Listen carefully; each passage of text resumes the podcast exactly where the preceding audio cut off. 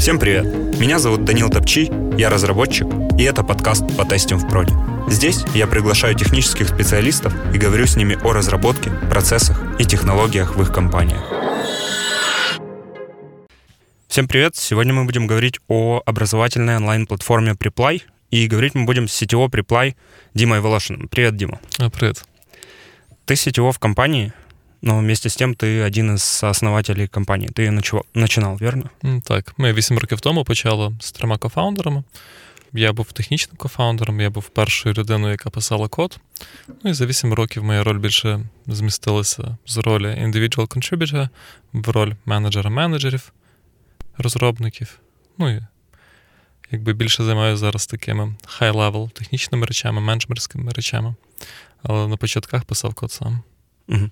А можеш розказати свою історію до приплая? Где угу. ти учився, як почав займатися програмуванням? Це досить така класична історія. 2004-2005 рік, Всеукраїнська олімпіада з програмування, 11 абсолют, другий диплом. От, Познайомився ага. з купою класних людей, які брали участь в Олімпіадах. Зараз вони переважно працюють в компаніях Кремнієвої долини, Фанзі. От, я взяв 11 місце на міжнародне поїхав, але мав можливість поступати в будь-який університет країни. І, в принципі, всі рекомендували Шевченка, кібернетику. Пішов на Шевченка, на кібернетику, не жалію. Спочатку було складно, от, але, в принципі, за 5-6 років досить хороша теоретична база. І, що саме важливе, хороші люди, з якими я познайомився, подружився. Мої близькі друзі навчалися разом зі мною, ми досі підтримуємо контакти. От, Ну і в принципі, там був такий певний дух технологічного підприємництва чи щось таке. Досить багато людей з кібернетики почали свої стартапи, бізнеси, технологічні компанії.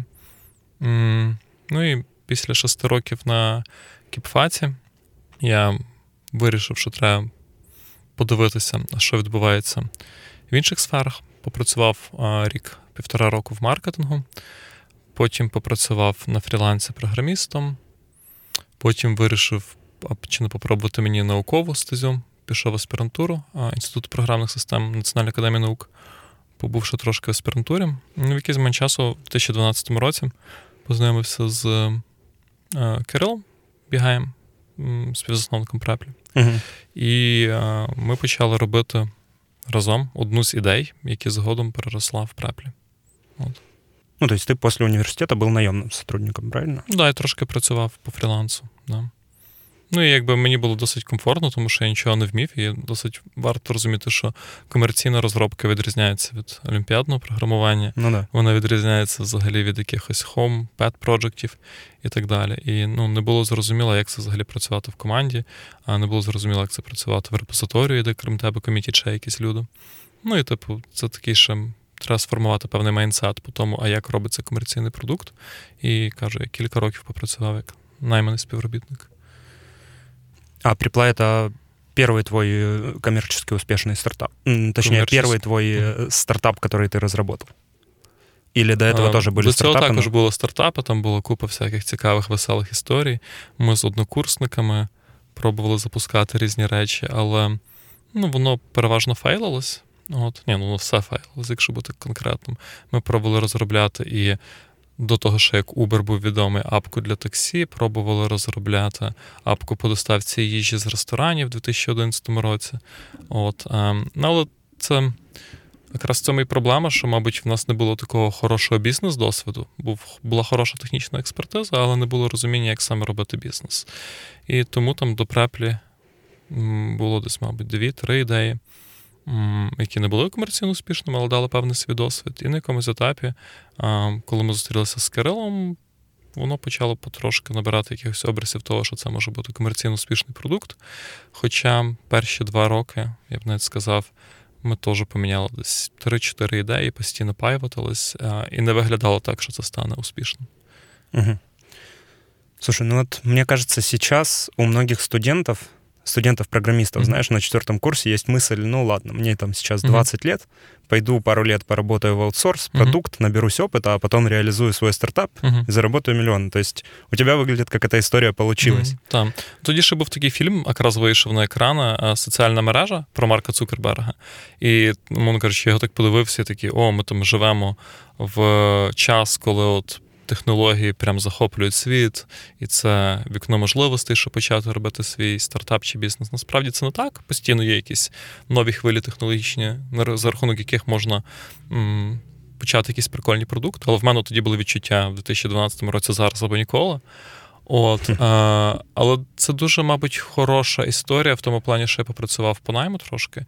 І по-чесному я би хотів навіть більше, мабуть, попрацювати в продуктових компаніях до преплі щоб краще розуміти процеси. Тому що я багато шашок набивав ну, на досвіді, на помилках, а хотілося б просто ну, на чужому досвіді цьому навчитися. Uh-huh.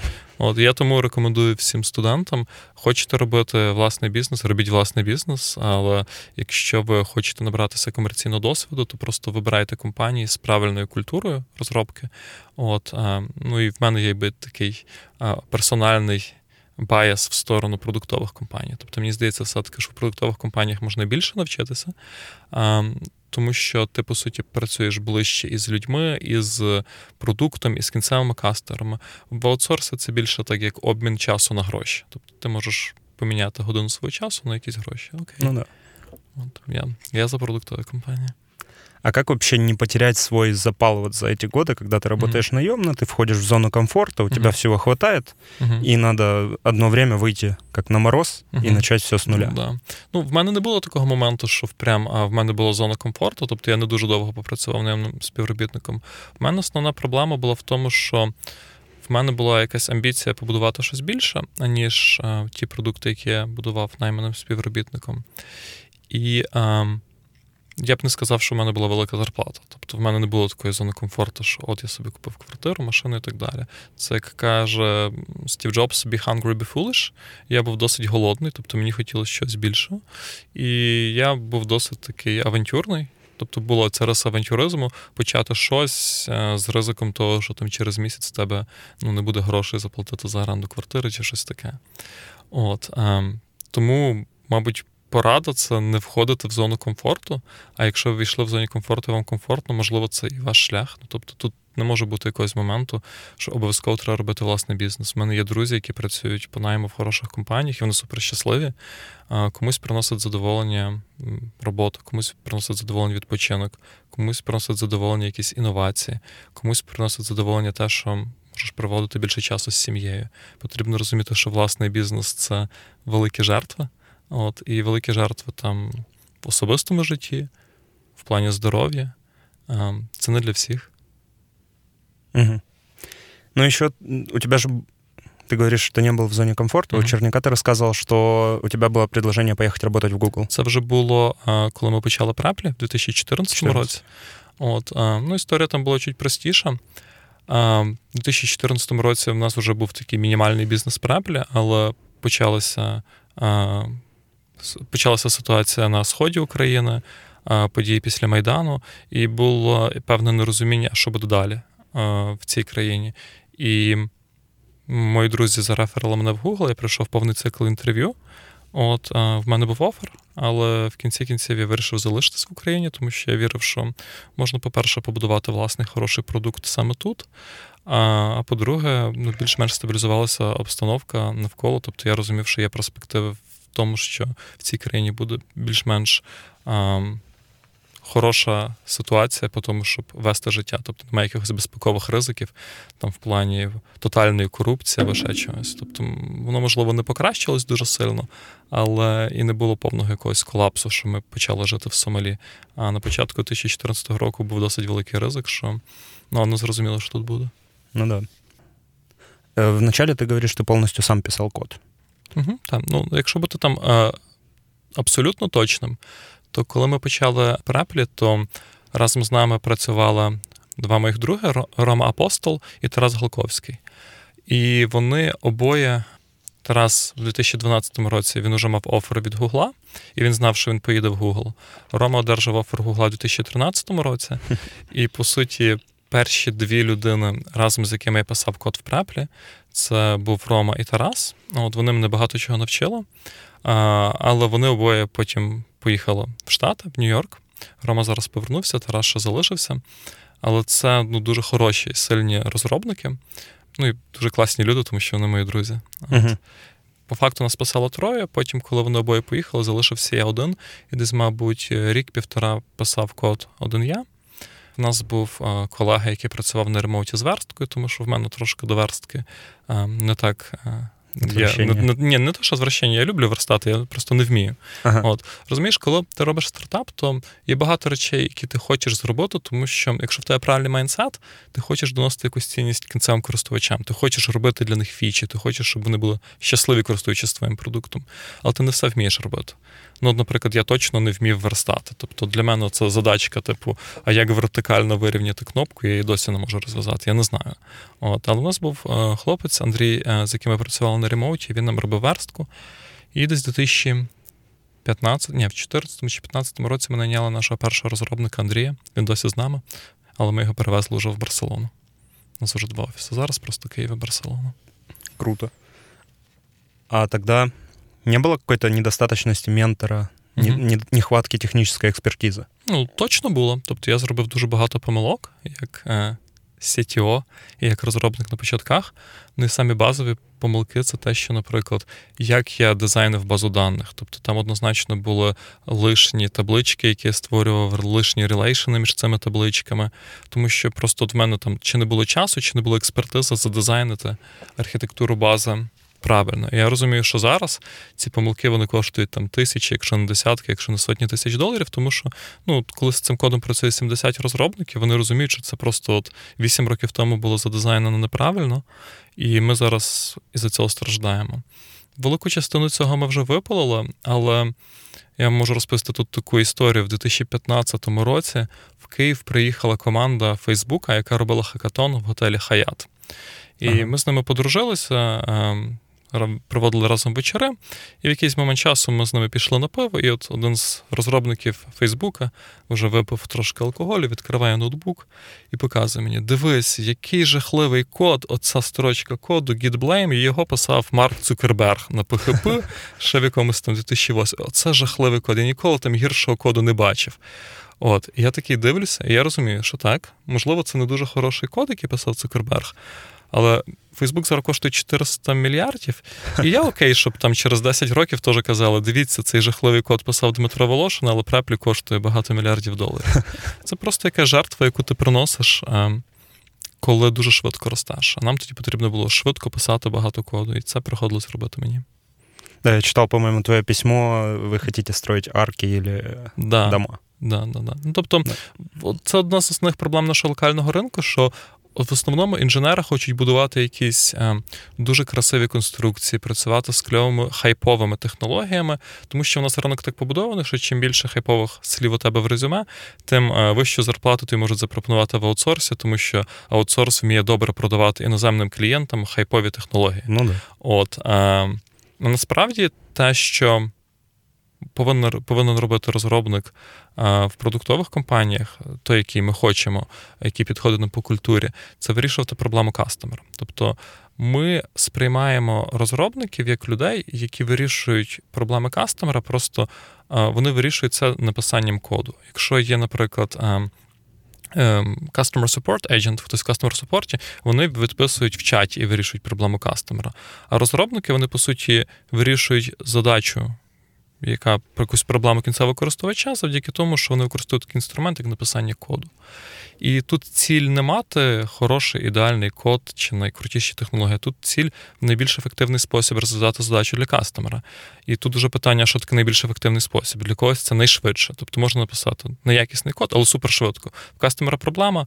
За годину написали фічу, зарелізали і все. Можна написати навпаки якось більш якісно і scalable, що якийсь, якась фіча, якийсь код, який ви написали, може вирішити проблему одного кастомера, але й проблему і тисячі інших кастомерів. І тут вже кожен вирішує для себе, що таке ефективно. І ми, по суті, хочемо мати розробників, які приймають а, правильні рішення, коли вони бачать якусь проблему кастомера, а що їм треба робити? Їм треба швидко взяти і пофіксити, написати, їм треба щось перерефакторити і абстрагувати якісь сутності, щоб вирішити більш глобальну проблему, їм треба з кимось порадитись і так далі. І я завжди наводжу такий приклад своїм розробникам. Дивіться, що ви більше хочете, щоб вашим кодом через 5 років користувався там мільярд людей, от, чи щоб у вас був ідеальний код, яким ніхто не користується. І по суті, ем, ну, в більшості людей вони, можливо, просто цього не усвідомлюють. Їм хочеться, щоб те, що воно зробило, використовувалося. Художник, який малює картину, він хоче, щоб вона десь була в музеї, щоб люди на неї дивилися. І так само розробники хочуть, щоб їхнім кодом користувалися, навіть якщо він не ідеальний. Але вони не усвідомлюють завжди, розробники саме оцього пайплайна, що якщо ти написав ідеальний код, але ти його написав запізно, невчасно, переоптимізував його, перерефакторив, витратив час компанії на це, і ним ніхто в кінці не користується, бо компанія збанкрутувала, то по суті, який би цей хороший код не був, ти зробив свою роботу погано. Ну да. А где находить вот, этот, вот этот баланс, то, что ты говоришь сейчас из-за кода, который ты там писал mm-hmm. 8 лет назад, компания теряет десятки mm-hmm. тысяч долларов. Все да. равно же он того стоил. Напевно.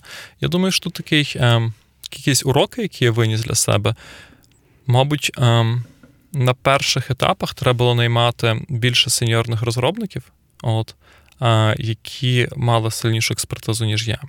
У нас не завжди на це були кошти, от, але я розумію, що якби зі мною в парі працювало кілька розробників, яких було б більше досвіду комерційної розробники, то ми, можливо, частину з цих помилок вирішили раніше. От, а, Ну, і якісь базові приклади того, що у нас а, було. Якби мені хтось розказав, що є така штука, як лінтера у 2012 році, то нам би не треба було там ну, вирівнювати там сотні тисяч рядків коду в 2017-му. А я просто не знав, що такий інструмент існує. Я не знав, що таке код стайл. Я брав і писав код. От, а Якби був хтось просто, хто мені про це розповів, то ми б ну, багатьох помилок уникнули. Круто. Вроді mm-hmm. дешеве Угу. Дешевий фікс. Ну, таких речей є дуже багато насправді. Там Це не тільки про лінтери, це не тільки там про юнітасти, ну це взагалі про архітектуру. У мене, наприклад, теж в якомусь 16, 17, 18 році було такі вагання, а давайте повиносимо все на сервіси, мікросервіси і так далі. При тому, що ну, мені треба було просто мати більше. Е, різних точок зору на цю проблему перед тим, як пробувати робити якісь речі. Тому що я думаю, ми потратили там кілька тижнів, якщо не місяців часу, тим, що ми пробували щось зробити, що по факту нам не потрібно. От. А зараз ти пишеш код ще? Mm, я писав останній раз код в липні. Я дуже жалію про те, що я це зробив. От, а, І після цього вже напишу. Е, в липні це було більше для моральної мотивації команди, що от я сітю я також можу писати разом з вами. І пов'язано з тим, що в нас е, ну, створилася команда в Барселоні, і вони не завжди знали, як зробити деякі речі. Я хотів показати на прикладі, як це можна зробити. Е, але це була помилка. Ми втратили багато грошей за мого коду. Ого. Угу. Дуже шкода, насправді. Що ж ти там таке написав?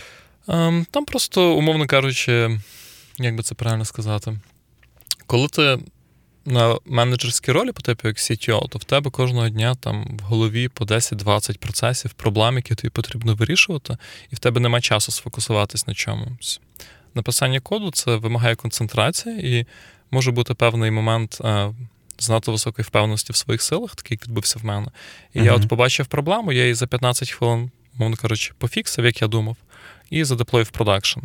От, е, При тому, що в нас є і quality gate, і код рев'ю, і так далі. Але я в якийсь момент часу просто упустив з виду, що е, я неправильно зрозумів якийсь бізнес requirement, там, умовно кажучи, е, пропустив чотири пробіла перед івкою, і там внутрішній вкладений блок if був не на тому місці, де він мав бути. От, Це було покрито юнітестами, але ці тести не відловили саме той кейс, екстремальний, який приніс нам збитки. От, а, І якби ми винесли з цього багато уроків, але один з них було те, що не треба мені писати код. У нас взагалі от ставлення до таких помилок і до якихось траблів, вони, воно таке філософське. Якщо є якась проблема, ми втрачаємо за чогось гроші. У нас дуже сильна культура постмортемів. Ну, тобто, у нас вже там, я думаю, більше сотні постмортемів, пов'язаних з якимись комерційними фейлами, багами і так далі, і з технічними і так далі. І ми там. По цій ситуації також написали досить великий постмортом і зрозуміло, що по факту, ну навіть така помилка вона дозволила нам зрозуміти, а в нас немає моніторинга на одну метрику комерційну, а, яка у нас досить сильно просіла. А, і маючи цю проблему зараз, ми, можливо, навіть деякі проблеми в майбутньому м- попередили. Ну, круто, что у вас есть, да, техническая, техническая культура, которая позволяет смотреть назад на ошибки. Давай о продукте. Угу. Э, у вас все вакансии, по-моему, я смотрел, они по отдельным командам. Угу. Эти команды относятся к какой-то части продукта каждая. Угу. Расскажи вообще, на что делится Preply Угу. и какие сервисы предоставляет. Угу. Добре, спочатку такий е, з комерційної точки зору, з бізнесової, що таке Преплі? Це платформа, де студенти з різних країн світу можуть знайти собі викладача різних мов і предметів і забронювати з ними урок онлайн. І ми, як платформа, надаємо там, е, умовно кажучи, функціонал уроку, тобто відеоплатформу, матеріали і весь flow реєстрації кастомерів, і з точки зору викладачів. Це flow того, як їм готуватись до уроку, приймати платежі, бронювати це все, вести свій календар і так далі. Тобто для викладачів це така як CRM -ка ERP -шка, скажімо так. Для студентів це, скажімо так, максимально простий flow по тому, як вони можуть почати щось вчити з викладачем онлайн. Це те, де ми зараз, і там дуже багато всього під низом. Тобто, якщо уявити те, що ну, бачать люди, коли заходять на наш веб-сайт, вони бачать там сайт, сторінку пошуку, думають, ну так, come on, я таке за день напишу. Угу. А якщо там почати заходити в глибші flow, то там є ну, набагато складніші речі. А, ну, там Я наведу якийсь мінімальний приклад. У нас, наприклад, для певної категорії студентів, яких ми називаємо conversationalists, є плани уроків, де вони можуть. До уроку з викладачем практикувати свої вимови, і ми використовуємо там AWS Recognize їхнього голосу, щоб щоб розуміти, чи вони правильно вимовляють якісь слова. У нас є там якийсь функціонал словника, ще якісь речі. І люди просто їх не бачать, коли там дивляться наш продукт. Насправді там дуже велика частина захована для навчання, тобто така собі маленька школа функціонально, яку розробляють також кілька команд. Якщо говорити більш по організаційній структурі, щоб було розуміння приблизно по масштабу, у нас десь зараз 70 75 розробників, можливо, 80, якщо разом з тими, хто вже прийняв офер, лише не почав працювати. Вони розподілені між Києвом і Барселоною. Uh-huh. В Барселоні зараз десь до 20 людей в розробці саме, в Києві решта. Є люди, які працюють в продуктових командах, і є люди, які працюють в так званому Platform Tribe.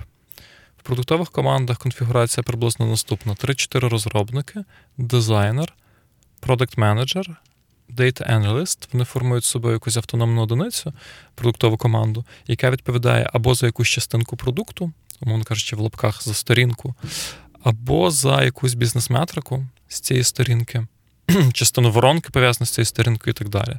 Наприклад, є команда Activation, вони відповідають за сторінку Search, і в них метрика, за яку відповідальність, це конверсія в оплату. От.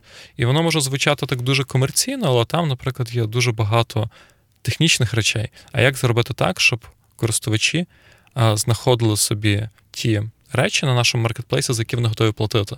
От один з успішних недавніх експериментів ми там запустили Full Text Search а, через Elasticsearch. І ми там запустили ну, 5-6 експериментів, які покращували full text search. Тобто, як шукати правильно, як шукати правильно на екзотичних мовах, як правильно це підсвічувати на фронтенді і так далі. От, ем, це один з прикладів. uh Таких продуктових команд у нас десь, ну, мабуть, десь 10, які саме в продукті. На ага. різних частинах воронки там хтось відповідає за сторінку оплати, хтось за сторінку уроків, хтось за відеоплатформу, хтось відповідає а, за мобільну апку. І в нас десь, мабуть, ще є 3-4 команди маркетингові. А, І по суті, вони так само, як продуктові, тільки в них трошки більше фокусу на маркетинг. Тобто, якщо є команда, допустимо, CRM, як ми її називаємо, то вона відповідальна за flow імейлів, пуш-нотифікацій і так далі. Вони теж працюють з нашим ну, кодбейсом, і там все цікаво, там гарно все організовано, красиво там кавка і так далі. але вони, типу, те, що вони роблять, вони більше на бекенді, ніж на фронтенді, переважно. І, по суті, є три команди в Platform Tribe. Це інженери, які відповідальні за загальну архітектуру, структуру, щоб все працювало. Це команда DevOps, це команда Backend, яка суміщена з SRE компетенцією, і команда фронтенда. І прикладом, наприклад, якихось наскрізних задач, які робить команда бекенду, це, наприклад, зробити швидший там unit test, ну тому що вони довго ганяються, або зарефакторити якусь частину коду, або зробити універсальний flow для product трекінга. Тобто у нас дуже багато подій відбувається, ну, там кастомери клікають, хочеться все стрімити кудись в сховище даних марно. І це така складна задача, бо цих подій дуже багато. І треба, щоб вони не губилися, не дублювалися і так далі. От, е, Прикладом якихось задач DevOps команду, ну це підтримка нашого CI-CD процесу, інфраструктура і так далі. Фронтенд більше займається якимись е, речами, пов'язаними з глобальними практиками. А як різні продуктові команди можуть між собою реюзати якісь компоненти, код і так далі. А як ми можемо оптимізувати, наприклад, роботу між мобільною командою, командою мобільної, мобільного додатку і продуктовими командами? Ну і якісь такі суперскладні задачі, які наскрізні для компанії, це, наприклад, швидкість завантаження сайту. Цим займається також платформ Tribe.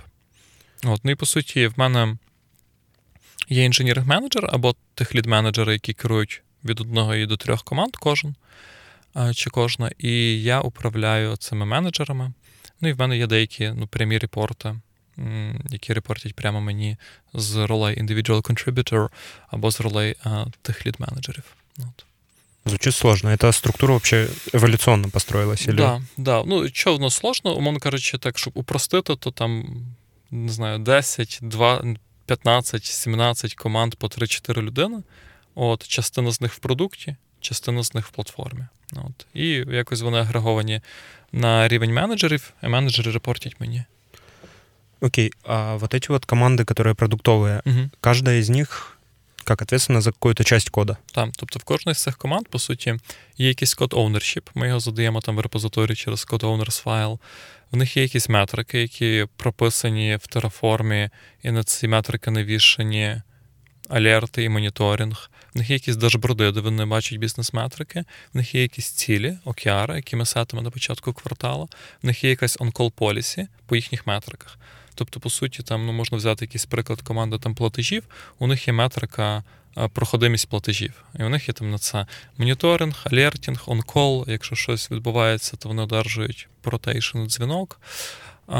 І в них є якась там в лапках папка, модуль в кодбейзі, за який вони відповідають. Угу. Вот. Ну, вот эта платформ-команда, она может э, любую часть кода. Може, знаєш, так як святий Августин писав, чи може Бог створити камінь, який не зможе потім сам підняти? Типу, може, але не хоче. uh От, І в мене, я думаю, що платформ-команда також. Чи може вона міняти якісь частини продуктових команд? Вони можуть, але не хочуть. Не в тому плані, що вони там ліниві чи щось таке. Тут більше питання в тому, що ми розуміємо, що ціль платформених команд це більше бути як center of knowledge, тобто бути центром компетенції для продуктових команд, щоб вони могли піти запитати, а як це зробити. Ну, от Приклад цього у нас е, ми використовуємо Kubernetes для оркестрації і є хельмчарта. І продуктова команда, вона ж ну, з нуля не буде писати хельмчарти. Є якісь шаблони, які розроблені там командою DevOps чи командою бекенда, які просто там копіюються собі і там адаптуються. Якщо потрібно запитати, а що тут в цьому рядку мені добре написати, щоб е, це добре так працювало, то вони запитують е, словами в команду DevOps чи в команду бекенда. От, а, І такі самі, наприклад, приклади з on-call policy. Як нам настроїти on-call policy? Або а як нам прописати ранбуки під цю проблему? Тобто вони тоді звертаються до команди бекенда і команди DevOps і вже більше знаннями допомагають, аніж руками. Ну, Тому що це не дуже scalable, якщо команда платформи буде міняти код продуктових команд. Вона ну, Ми недооцінюємо кількість часу, який потрібен потрібен людям, щоб розуміти бізнес-логіку якихось продуктових частин. угу. скажем так. Понял. Давай тогда еще ближе к коду. У вас это все начиналось с э, монолита угу. на Python, угу. правильно? Э, а сейчас оно перерастает. Как у вас отделяються сервіси? Ти говорив, що не вийшло в 2017 году. Я б не сказав, що не вийшло. Я б сказав, що я зрозумів куди це нас приведе, і не впевнений, що це для нас правильний спосіб. Що ми зрозуміли? Ми зрозуміли, що в нас основна мова програмування це Python, і на бекенді Django Framework. От. Ми зробили таку дуже хорошу міграцію з REST API на GraphQL, абстрагували певну частину GraphQL API в окремі сервіси, так звані GraphQL Federation. Нам це дуже подобається. В якийсь момент часу я думав, що о, нам обов'язково треба розпилювати цей Django моноліт на окремі сервіси, які між собою будуть спілкуватися по якомусь хорошому протоколу, і все буде красиво, як в книжках. І це несе за собою купу проблем. І починаючи від проблем по компетенціях, закінчуючи проблемою розуміння предметної області, швидкість, заповільниці і так далі. Щоб було ще розуміння, у нас бізнес росте по 2-3 рази в рік. Тобто, по факту, нагрузки ростуть дуже сильно. І в нас немає можливості там нажати кнопочку, сказати, ми зупиняємося, ми щось переписуємо з нуля. Ми такого не зробили за 8 років і не зробимо швидше всього. Ми розуміємо, що це такий космічний корабель, який дуже швидко летить, і ми там, по ходу, можемо якісь речі підфікшувати. І те, що ми зрозуміли, для нас набагато краще працює, це розносити, ну, по-перше, не мислити в категоріях сервісів, мікросервісів, а більше мислити в категоріях того, а як нам зробити так, щоб команда могла рухатись автономно одна від одної, щоб в команд був ownership над своїм кодом, і щоб ці частини продукту між собою добре були інтегровані в плані якості. От. І те, що ми зрозуміли, що наша найбільша насправді проблема це не моноліт, а це розділення фронтенду і бекенду. Ну, Тобто в нас був погано розділений фронтенд з бекендом. Я не знаю, якщо наші слухачі використовували Django, то там є така штука, як Django в'юшки, коли ти з бекенда перекидуєш щось на фронтенд і так далі. І ми зрозуміли, що це лишня штука, і нам треба, щоб бекенд комунікував з фронтендом тільки через API. І все. І якщо ми цього досягнемо, то там 70 проблем, які нам приносив моноліт, вони зникають. І ми пішли в цьому напрямку, і зараз ми на 80% цього десь досягнули, і ми дуже хепі.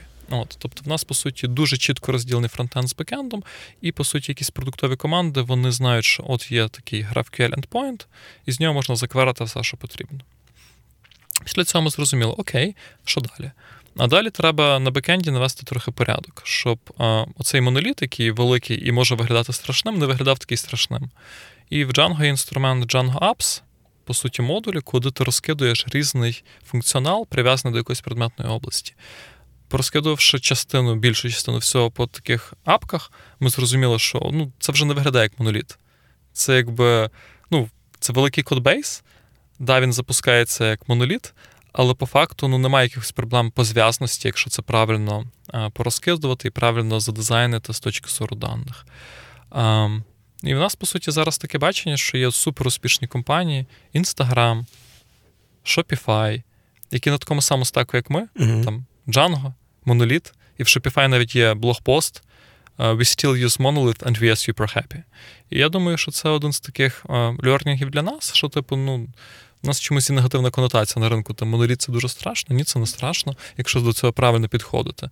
Нас набагато цікавіші речі ми можемо робити з монолітом на бекенді, на фронтенді, аніж якби ми пробували якось і защирятися, і пробувати це все розносити на truly microservice-oriented architecture. От. Ну, У нас на це і немає ні ресурсів, ні часу, от, а ні, в принципі, якогось запиту від кастомера. Тобто кастомеру байдуже, що у вас на бекенді. Йому ж mm-hmm. головне, щоб все швидко, гарно працювало і було фічі, які йому потрібні. От, е, Тому у нас, я б сказав так, досить красивий, але ще не ідеальний моноліт на бекенді. Дуже красиво це. Як на мене, інтегровано з фронтендом. Тобто я вже згадував цю штуку, називається GraphQL Federation. Не знаю, наскільки знайомі всі з GraphQL, але це, по суті, протокол спілкування як API у вигляді графа то ти, по суті, можеш запитувати там якісь дані в деревовидній структурі, заглиблюючись в глибину. І в GraphQL є така штука, яку, яка яка називається Federation. У нас є open source проект, який е, реалізується для Python.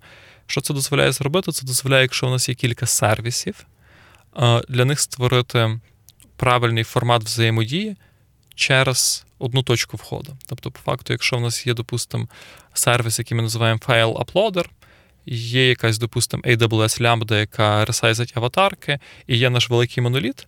Оцей GraphQL Federation, він це все, ці три графа їхніх API зшиває в один великий граф, і фронтенд може з одної точки входу закверити якісь дані з правильною автентифікацією, авторизацією по всьому графу, не розуміючи, що на бекенді це насправді три різних сервіси.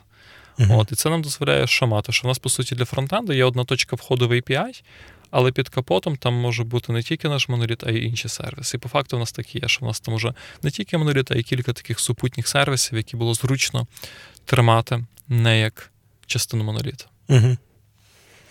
Ну да, Django можно, можно красиво организовать модульно. Mm-hmm. Расскажи, почему отказались от э, рестового API и перешли к GraphQL? Mm-hmm. Ну, Тут е, був такий сильний пуш, я б сказав. Е, до нас прийшов дуже сильний розробник е, Артем, який е, був фанатом і адвокатом GraphQL, і він е, хотів зробити мобільно, мобільний додаток. І для нього основна цінність GraphQL була в тому, що на мобілі тобі ти можеш витягувати менший пейлот, аніж з Rust. Тобто з Rust ти витягуєш все, що тобі вертає пішечка, а на GraphQL ти можеш там вказати, які поля тобі повернути uh-huh. і так далі. І оце було одна з таких перших е, сильних аргументів з його сторони, що а давайте GraphQL. Тобто Просто знизити сітєві. Знизити сітєві, да, зменшити пейлот IP-колів. Після цього ми там почали ну, спілкуватися, і він там привів ще інші приклади, що дивиться, а можна так, а можна так, а буде зручніше. А от оце так гарно задизайнено тут. А от можна зробити тут якісь дата-лодери, щоб кешити дані на цьому рівні. І в принципі, я б сказав, що він досить сильно і гарно продав цю ідею. І у нас в преплі це як працює. Якщо якась хороша ідея, ми робимо proof of concept, якщо воно взлітає скейлом. І в принципі, ми якусь частину реста переписали на GraphQL, воно взлетіло. Ми були дуже хепі. І, в принципі, ми ну, велику частину, якщо не весь, ні, ну не весь ще точно, але 80, мабуть, відсотків API перевели зараз на GraphQL. Ого. От, а, І ми з цим дуже хепі. І ну, нова API вже, мабуть, два роки не пишеться на REST, все пишеться на GraphQL. Ну і там досить це красиво, і нам дуже подобається. Понял. Ну да, и по поводу монолитов, кстати, даже сейчас на конференциях меняется тренд. Раньше uh-huh. как, как распилить монолит на микросервисы, а uh-huh. сейчас как вернуться от мікросервісів к моноліту правильно. Угу. Так. І я думаю, що просто більше тулінга є, і більше розуміння того, що насправді ну, якісь велика частина проблем, які там нарікали на моноліт, вони видумані. От, ну там, наприклад, одна з класичних речей, що о, моноліт це великий кодбейс для ньюкамерів, дуже важко онбордитись і розуміти, що де відбувається. Ну, Це теж питання там структури моноліта, там що як організовано по апках. І по факту, якщо це гарно організовано, то онбординг займає не більше часу. Але навпаки, є там, допустимо, доступ до розуміння, а як це все між собою працює і так далі. Ми ще ж, коли прийняли це рішення, так, ми залишаємося з монолітом, у нас була така дискусія, а чи треба нам розпилювати все по репозиторіях, тому що в нас є ж ну, і мобільна апка, і окремі сервіси, і якісь лямбди, і DevOps штуки, чи в монорепу. От, І ми прийняли, що тоді рішення е, бути в монорепі. І, в принципі, теж є свої плюси і мінуси, але якби у нас зараз є розуміння, що питання не в тому, як ти це архітектурно організуєш, а як ти це приведеш в нормальний людський вигляд. Якщо в тебе все там трохи хоча б документовано і нормально наглаштований процес онбординга, то це не сильно важливо там чи монорепи, чи окремі репозиторії для різних сервісів. Ну да, ну и микросервисы, они должны быть как сознательными. Вот у вас же, вы же не пилите в общий монолит cropper фоток, угу. тому що він там не нужен. Так. А ну, он... Такі, такі, до речі, речі, як cropper фоток, або а, візьмемо ще якийсь приклад, наприклад, якийсь еластик індексувати чи щось робити по крону, а, ще якісь такі мінімальні речі. Якісь внутрішні хелс-чеки і так далі. Ми взагалі зрозуміли, що для таких супер навіть не мікро, а нано маленьких речей. Для нас дуже добре працює AWS Lambda. Uh-huh. Це, по суті, серверлес підхід, коли ми хостимо просто код на Амазоні. От, Не думаємо ні про які сервери інфраструктури, він просто там виконується.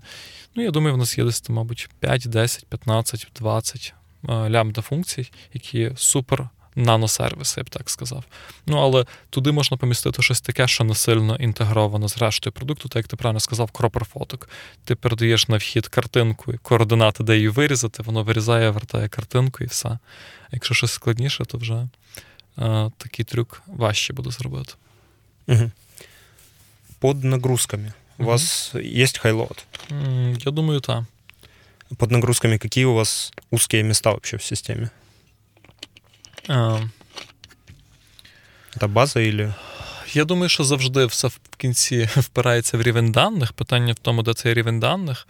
Ну, з тих інцидентів, які у нас були за останній час, і постмортемів, які у нас було за останній час, то під хайлодом да, не витримувала база, умовно кажучи, точно.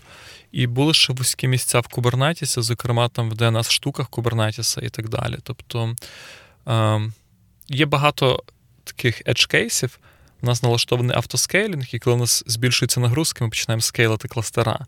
І там якраз можуть бути нюанси з DNS, з тим, наскільки а, там health, як це readiness проби готові і так далі. Тобто от, трошки вигрібли на рівні Kubernetes, uh-huh. коли різко збільшувався трафік, але в основному завжди все впиралося в базу. І, в принципі, я не впевнений, що ми вже вирішили всі питання по базі.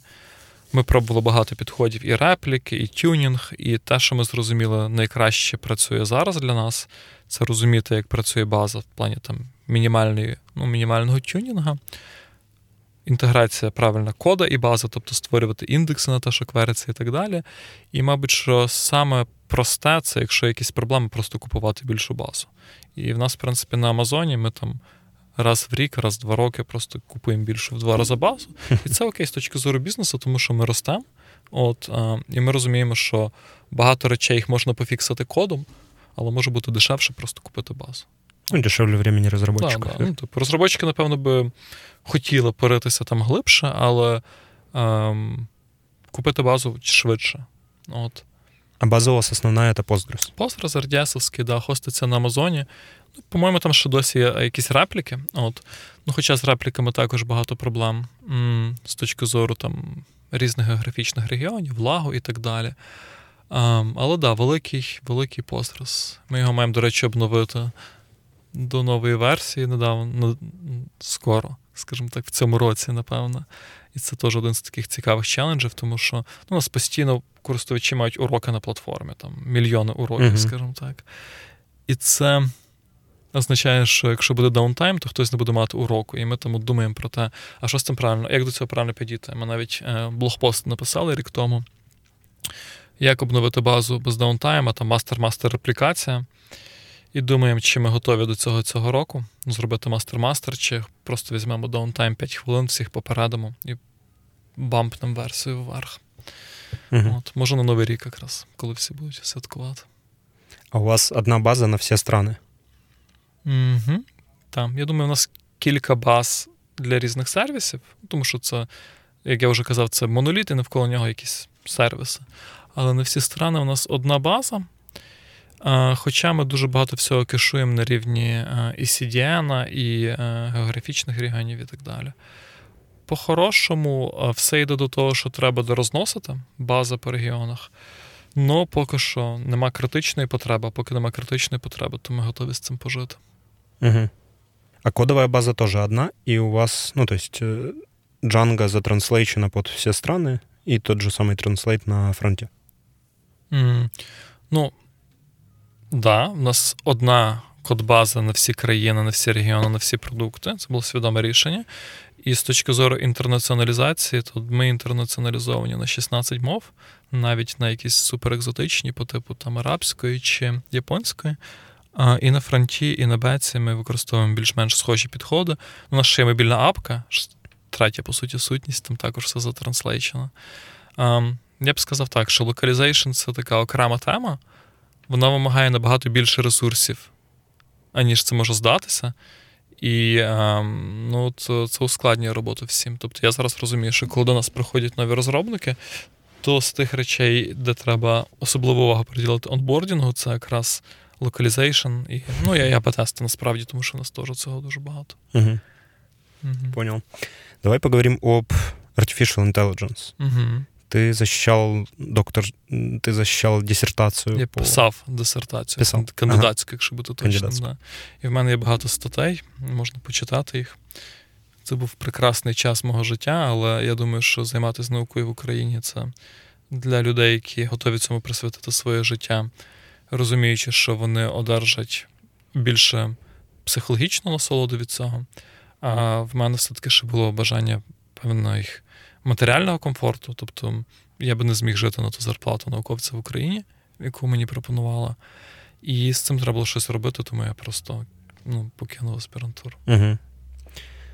Artificial Intelligence в преплі. Угу. Я думаю, що тут треба менше.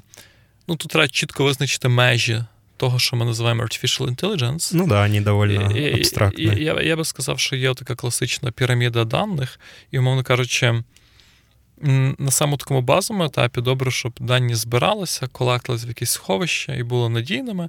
На наступному етапі там можна з цими даними робити якийсь аналіз, Data Science, те, що ми називаємо Data Science. Можна запускати АБ-тести, як такий більш data-driven підхід, на якомусь чуть верхньому рівні. Я б сказав, от над Data Science це вже machine learning, це вже якісь алгоритми, які дозволяють тобі на основі цих даних не просто якісь інсайти виловлювати, а й вчитись і кастомізовувати якийсь функціонал, будувати певний flow кастомера. І після machine learning це от на самому вершечку це Artificial Intelligence. Ну, Це, мабуть, якась підмножина machine learning алгоритмів, які ми використовуємо для того, щоб а, на якихось етапах у користувача, який користується продуктом, було відчуття, що а, він взаємодіє з інтелектуальною системою. Ну і, мабуть, отут грань між machine learning і artificial intelligence, вона більше така маркетингова і хайпова.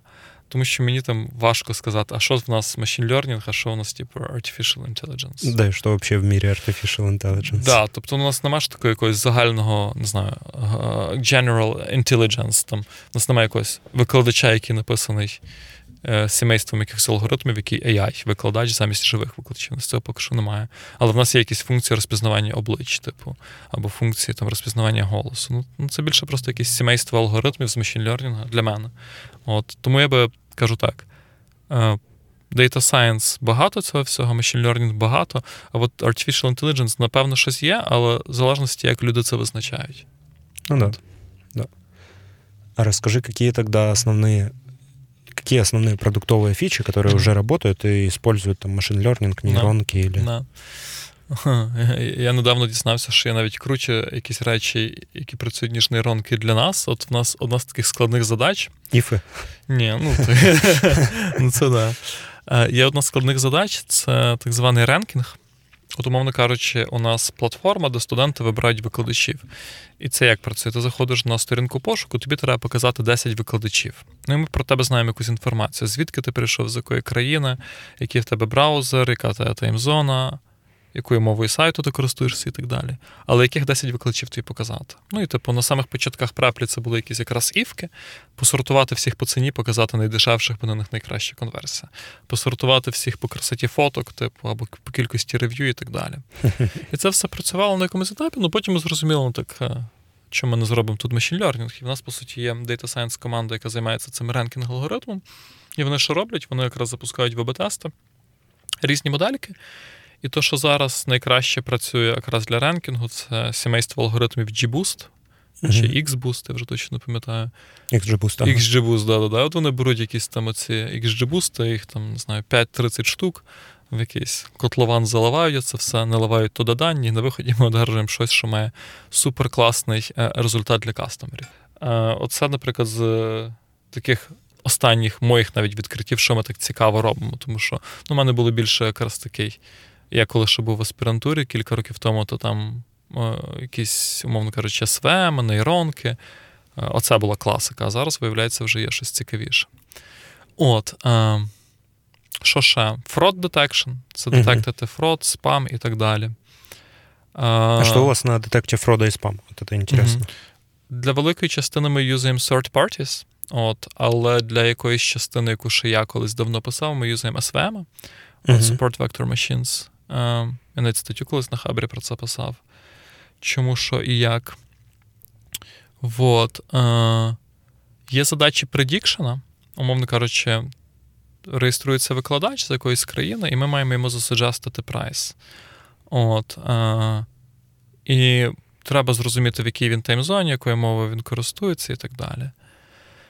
Там теж є якісь модельки, але ну, я там думаю, що там може бути щось супер просте, там якісь е, регресії або мінімальні нейронки. Ну, Треба подивитися, що я вже, скажімо так, не володію компетенцією, що є ага. там. Є якийсь, умовно кажучи, блок продукту, який пов'язаний більше з якраз навчальним процесом. І там якраз є розпізнавання голосу, voice detection. Ми теж з Амазоном багато працюємо. В них дуже хороший насправді тулінг для машин-лернінга. От. І і, і, і, і, і по маркетингу там є окремий клас задач, пов'язаний з бідінгом і так далі. Ну, що там юзається, я навіть не скажу так сходу. У нас оця компетенція machine learning і AI, умовно кажучи, в лапках, вона більше сидить в Data Science. От, а, І у нас Data Science відділений від інженірного uh-huh. от, віднедавна. І, скажімо так, я вже не маю часу туди менше вникати в самі алгоритмічні штуки, я більше вникаю в процесні штуки. Тобто, як ми робимо MLOps, як зробити так, щоб якась моделька написана um, Data Scientist, попала на продакшн, моніторилась, uh, можливо, там самодонавчалась і так далі. От Інженіринг відповідальний за це. А от як виглядає сама моделька, що там всередині напхано, воно переважно uh, зручно, коли це блекбокс зручно ну, з точки зору а, розробників. Тобто в тебе є якийсь артефакт, моделька, яку ти кудись загружаєш, вона на вході одержує X, на виході вертає Y, а от якістю цього. Як X перетворюється в Y, її можуть краще поміряти Data Scientist. От. Ну, якщо вже брати такий клас оцих Data Intensive якихось задач і так далі, то в нас, мабуть, найсильніша компетенція, яка розвинута в компанії по дейті, це АБ-тестування. Я думаю, ми одні з найкрутіших в Україні в цьому насправді. От ми ганяємо сотні АБ-тестів в місяць. От на скейлі. В нас це дуже демократизовано. В нас є АБ-тести, які запускаються без розробників, копірайтерами на сайті. У нас є АБ-тести, які запускаються на маленькі фічі, на великі фічі, на мобільному додатку. У нас це такий world class, я б сказав. От. Нам в цьому дуже допомогли наші інвестори. У нас один з інвесторів Преплі, це колишній співзасновник Booking.com Артур Костон. І він як якби, прийшов і до нас сказав: ви ганяєте A/B тести? Ні. А що? Ну, тому що якби не знаю. А він такий, та як? То ж, ви що думаєте, що ви знаєте, що потрібно кастомерам? Ми такі, ну напевно. Він такий, та ні. Кастомери самі не знають, що їм потрібно. Треба там чистий ага. науковий експеримент, Френсіс Бекон і так далі. І він нас звів з великою частиною команди Букінга, яка робила experimentation платформу для Букінга. І е, ми, по суті, по таких лекалах букінга побудували свою експериментаційну платформу, тобто внутрішню якусь систему, де можна запускати, зупиняти, аналізувати тести, якісь метрики виводити з цього всього і так далі. І працює? Ну, добре працює. Та. Ми uh-huh. запускаємо багато АБ-тестів, і в нас е, 99 фіч відсотків запускаються через АБ-тест. Я не, я, я не можу згадати якоїсь фічі, яка запустилась не як АБ-тест. Круто. Прям фічі. Тобто, незважаючи це якийсь новий спосіб оплати, новий ренкінг алгоритм, нова кнопочка на сайті, новий текст, новий імейл, ми все ганяємо АБ-тестами. От. А вот эта вот команда Data Science, сколько там разработчиков, ну, инженеров, угу. ML-інженерів? Я би називав їх ML-інженерами, ми їх називаємо Data Scientistами, тобто ми їх якось групуємо, що це саме Data Scientistів. Ну, загалом у нас десь, мабуть, 5-6 Data Scientistів, 1-2 Data інженерів і дейта аналітиків десь десяток. От. Ну, десь разом 15 людей. Десь так. От. Ну, вони включені в ті 80, що ти говорив, розробників? Ні, ні, ні, це окремо. Отдельно. Це окремо, да, в них окремий свій менеджер VP of Data. А велика частина цієї команди в Барселоні. І вони інтегровані інколи в продуктові команди, інколи сидять окремо. От, Наприклад, як там люди, які займаються ранкінгом. От, ну і там ну, люди, які вміють робити ті речі, які в Україні мало хто вміє робити. Наприклад, з експериментаційною платформою а, займається людина, яка там в букінгу до цього бачила, як це працювало. Ага. А, ну і типу, наші дейта-сайентисти, які в Києві, які займаються ранкінгом або там ліквідіті, ну це там суперсильні професіонали. Тобто, те, як вони працюють з даними, ну, я думаю, цьому треба повчитися. Але завжди є, скажімо так. Е, простір для покращення. Угу. Завжди можна краще. Ну, от. Так, а расскажи, пожалуйста, в путь вообще в препле, угу. в Preply, угу. путь в препле фичи от релиза в продакшн. То угу. есть ты рассказал про АБ-тесты, интересно, как вообще происходит. Угу. Ну, загалом, якщо є якась ідея в будь-кого, чи там продакт-менеджера, там розробника, вони можуть її зробити як АБ-тест, якщо це не займає багато часу. Тобто, якщо якась ідея, вона описана тільки в Jira, під цей тікет розробник створює бранч, бранчиться від мастера, пише код, по мінімуму. Тобто ми дуже прихильники того, що хороша фіча вона не має бути великою, вона має бути маленькою. Це може бути навіть якийсь honeypot тест. Пишеться цей код, створюється pull request автоматично. Під цей pull request ганяються там юніт-тести, лінтери, end-to-end тести. Автоматично, відповідно до того, який ownership в файлах, який міняв розробник, запитується код рев'ю uh-huh. в людей, щоб глянув хоч хтось на цей код. Розробник може е, підняти стейджовий сервер прямо в ну, GitHub, там у нас є така автоматизація. Він може підняти, там, умовно кажучи, стейдж, назва фічі.preply.com. І тоді е, на цьому стейджовому environment ми копіюємо анонімізовану копію продакшн база, піднімаємо стейджовий Kubernetes, підключаємо туди стейджовий Central, місце для логів і так далі. І, по суті, в розробника є така копія продакшна, він може походити по своїй фічі, там поклікати, покористуватися, поганяти більший пакет end-to-end тестів against е, цей staging environment, подивитися, що в логах, що в ексепшенах і так далі. І якщо все good, він мерджиться в мастер, і після того, як все мерджиться в мастер, у нас запускається там оця якраз оркестрація через Kubernetes. Ми беремо цей код, пакуємо його куди-то, штопаємо в імідж, ролаутимо на куберкластер. От, е, Як тільки воно заролаутилось на куберкластер, ця фіча в розробнику проходить якийсь notification, і розробник іде внутрішню систему експериментаційну платформу і запускає АБ-тест кнопочкою. Тобто розробник написав код, змерджив його, і потім нажав кнопочку Запустити АБ-тест. І коли АБ-тест запускається, у нас починають збиратися дані, і ці дані також починають моніторитися. Якщо щось відвалюється, то одержуються алерти. Ну і по-хорошому, якщо фіча може щось поламати, то разом з фічею треба писати зразу алерти. Ну, ми це все красиво, Infrastructure as a Code, там, Terraform і так далі. Ну і по суті, коли фіча зроблена, запущена як АБ-тест, розробник про це ще пише в Slack. Ми заохочуємо людей розказувати, що вони роблять іншим людям. Ага. От. Інколи знімаємо короткі лум відео. Ну і коли проходить час експерименту, переважно з 35 днів, розробники ну, заміряємо, який результат фічі. Якщо успіх скейлом, якщо негативно, то вбиваємо, якщо нейтрально, то там окремо є процес, що робити в таких випадках. Угу.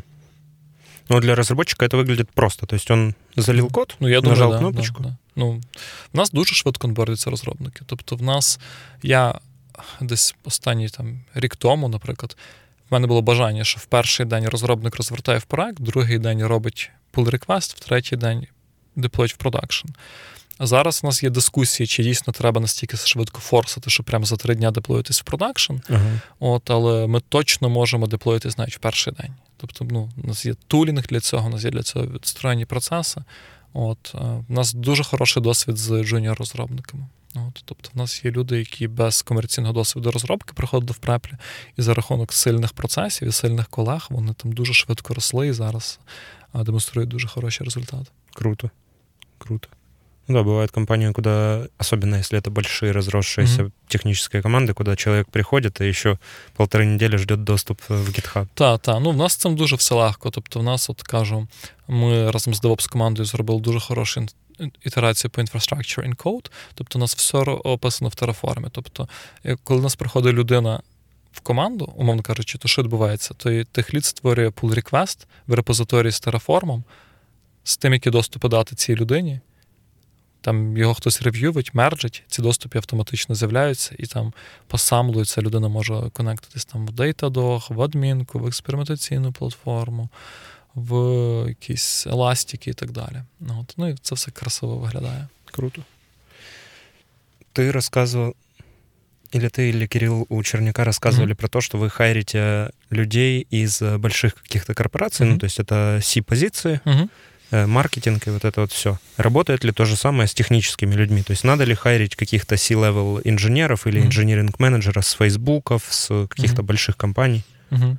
Ну, дивись, ми, в нас є досвід хайринга із Гугла, із Букінга, люди, які працюють в преплі. А, Основна проблема культурна. І це те, як я бачу основну проблему зараз мою як CTO. Всі вміють більш-менш писати код, Угу. Можна знайти людей, які гарно пишуть код. Набагато важче знайти людей, які вміють добре комунікувати, не тільки в Україні, а взагалі.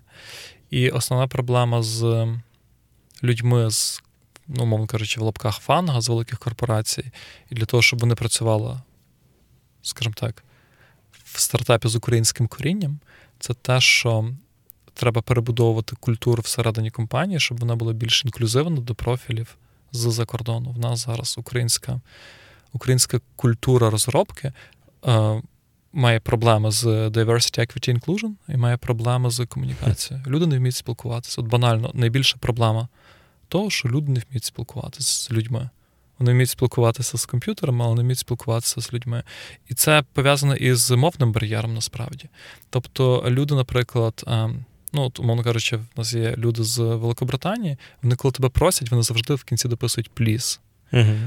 І вони на підсвідомому рівні, коли ти їм не пишеш пліс, для них це виглядає так дивно. Там, що люди не відчувають різниці. You must do something, you have to do something, you, uh, I need you to do something. Вони, ну, Наші люди, коли це пишуть, вони в школі не завчили граматичні правила, вони не розуміють, що це несе різну конотацію, і там не можна людині казати, ти, яка твоя колега, від якої яку ти просиш щось зробити, і не можна казати you must uh-huh. do something, тому що ну, це якби руд виглядає. А, ну, В людей нема хорошого володіння іноземною мовою в Україні. От, е, І це спричиняє певні конфлікти при комунікації. Ну і on top of that, м, треба піднімати культуру комунікації і всередині продуктових команд, розробки, з іншими відділами, взагалі людей і так далі. От. Я думаю, що в преплі це на дуже хорошому рівні, от, але можливо цей рівень ще досі навіть чуть нижчий, ніж мені б хотілося, щоб ми були на такому світовому рівні. От, Ну і я захочу всіх вчити англійську і знати а, іноземні мови, тому що, по суті, в нас робоча мова комунікація англійська. Тобто ми там в чатах пишемо код, очевидно, англійською, але всі мітинги розробників також англійською. Це те, що може дозволити якраз українським розробникам вийти на світовий рівень. Uh-huh. Писати код ми вміємо, треба вчитися комунікувати і комунікувати правильно. Круто. Ну і в языке преплі допомагають теж. Да, да, користуйтесь продуктом. і приходьте до нас на роботу. У нас багато відкритих вакансій. Круто. Хорошо, Дима, спасибо большое. Мне очень было интересно пообщаться, послушать. Спасибо, що прийшов. Да, дякую, що запросив. Всім хороших свят, які наближаються. Всім пока. Спасибо, що слушали. Пока.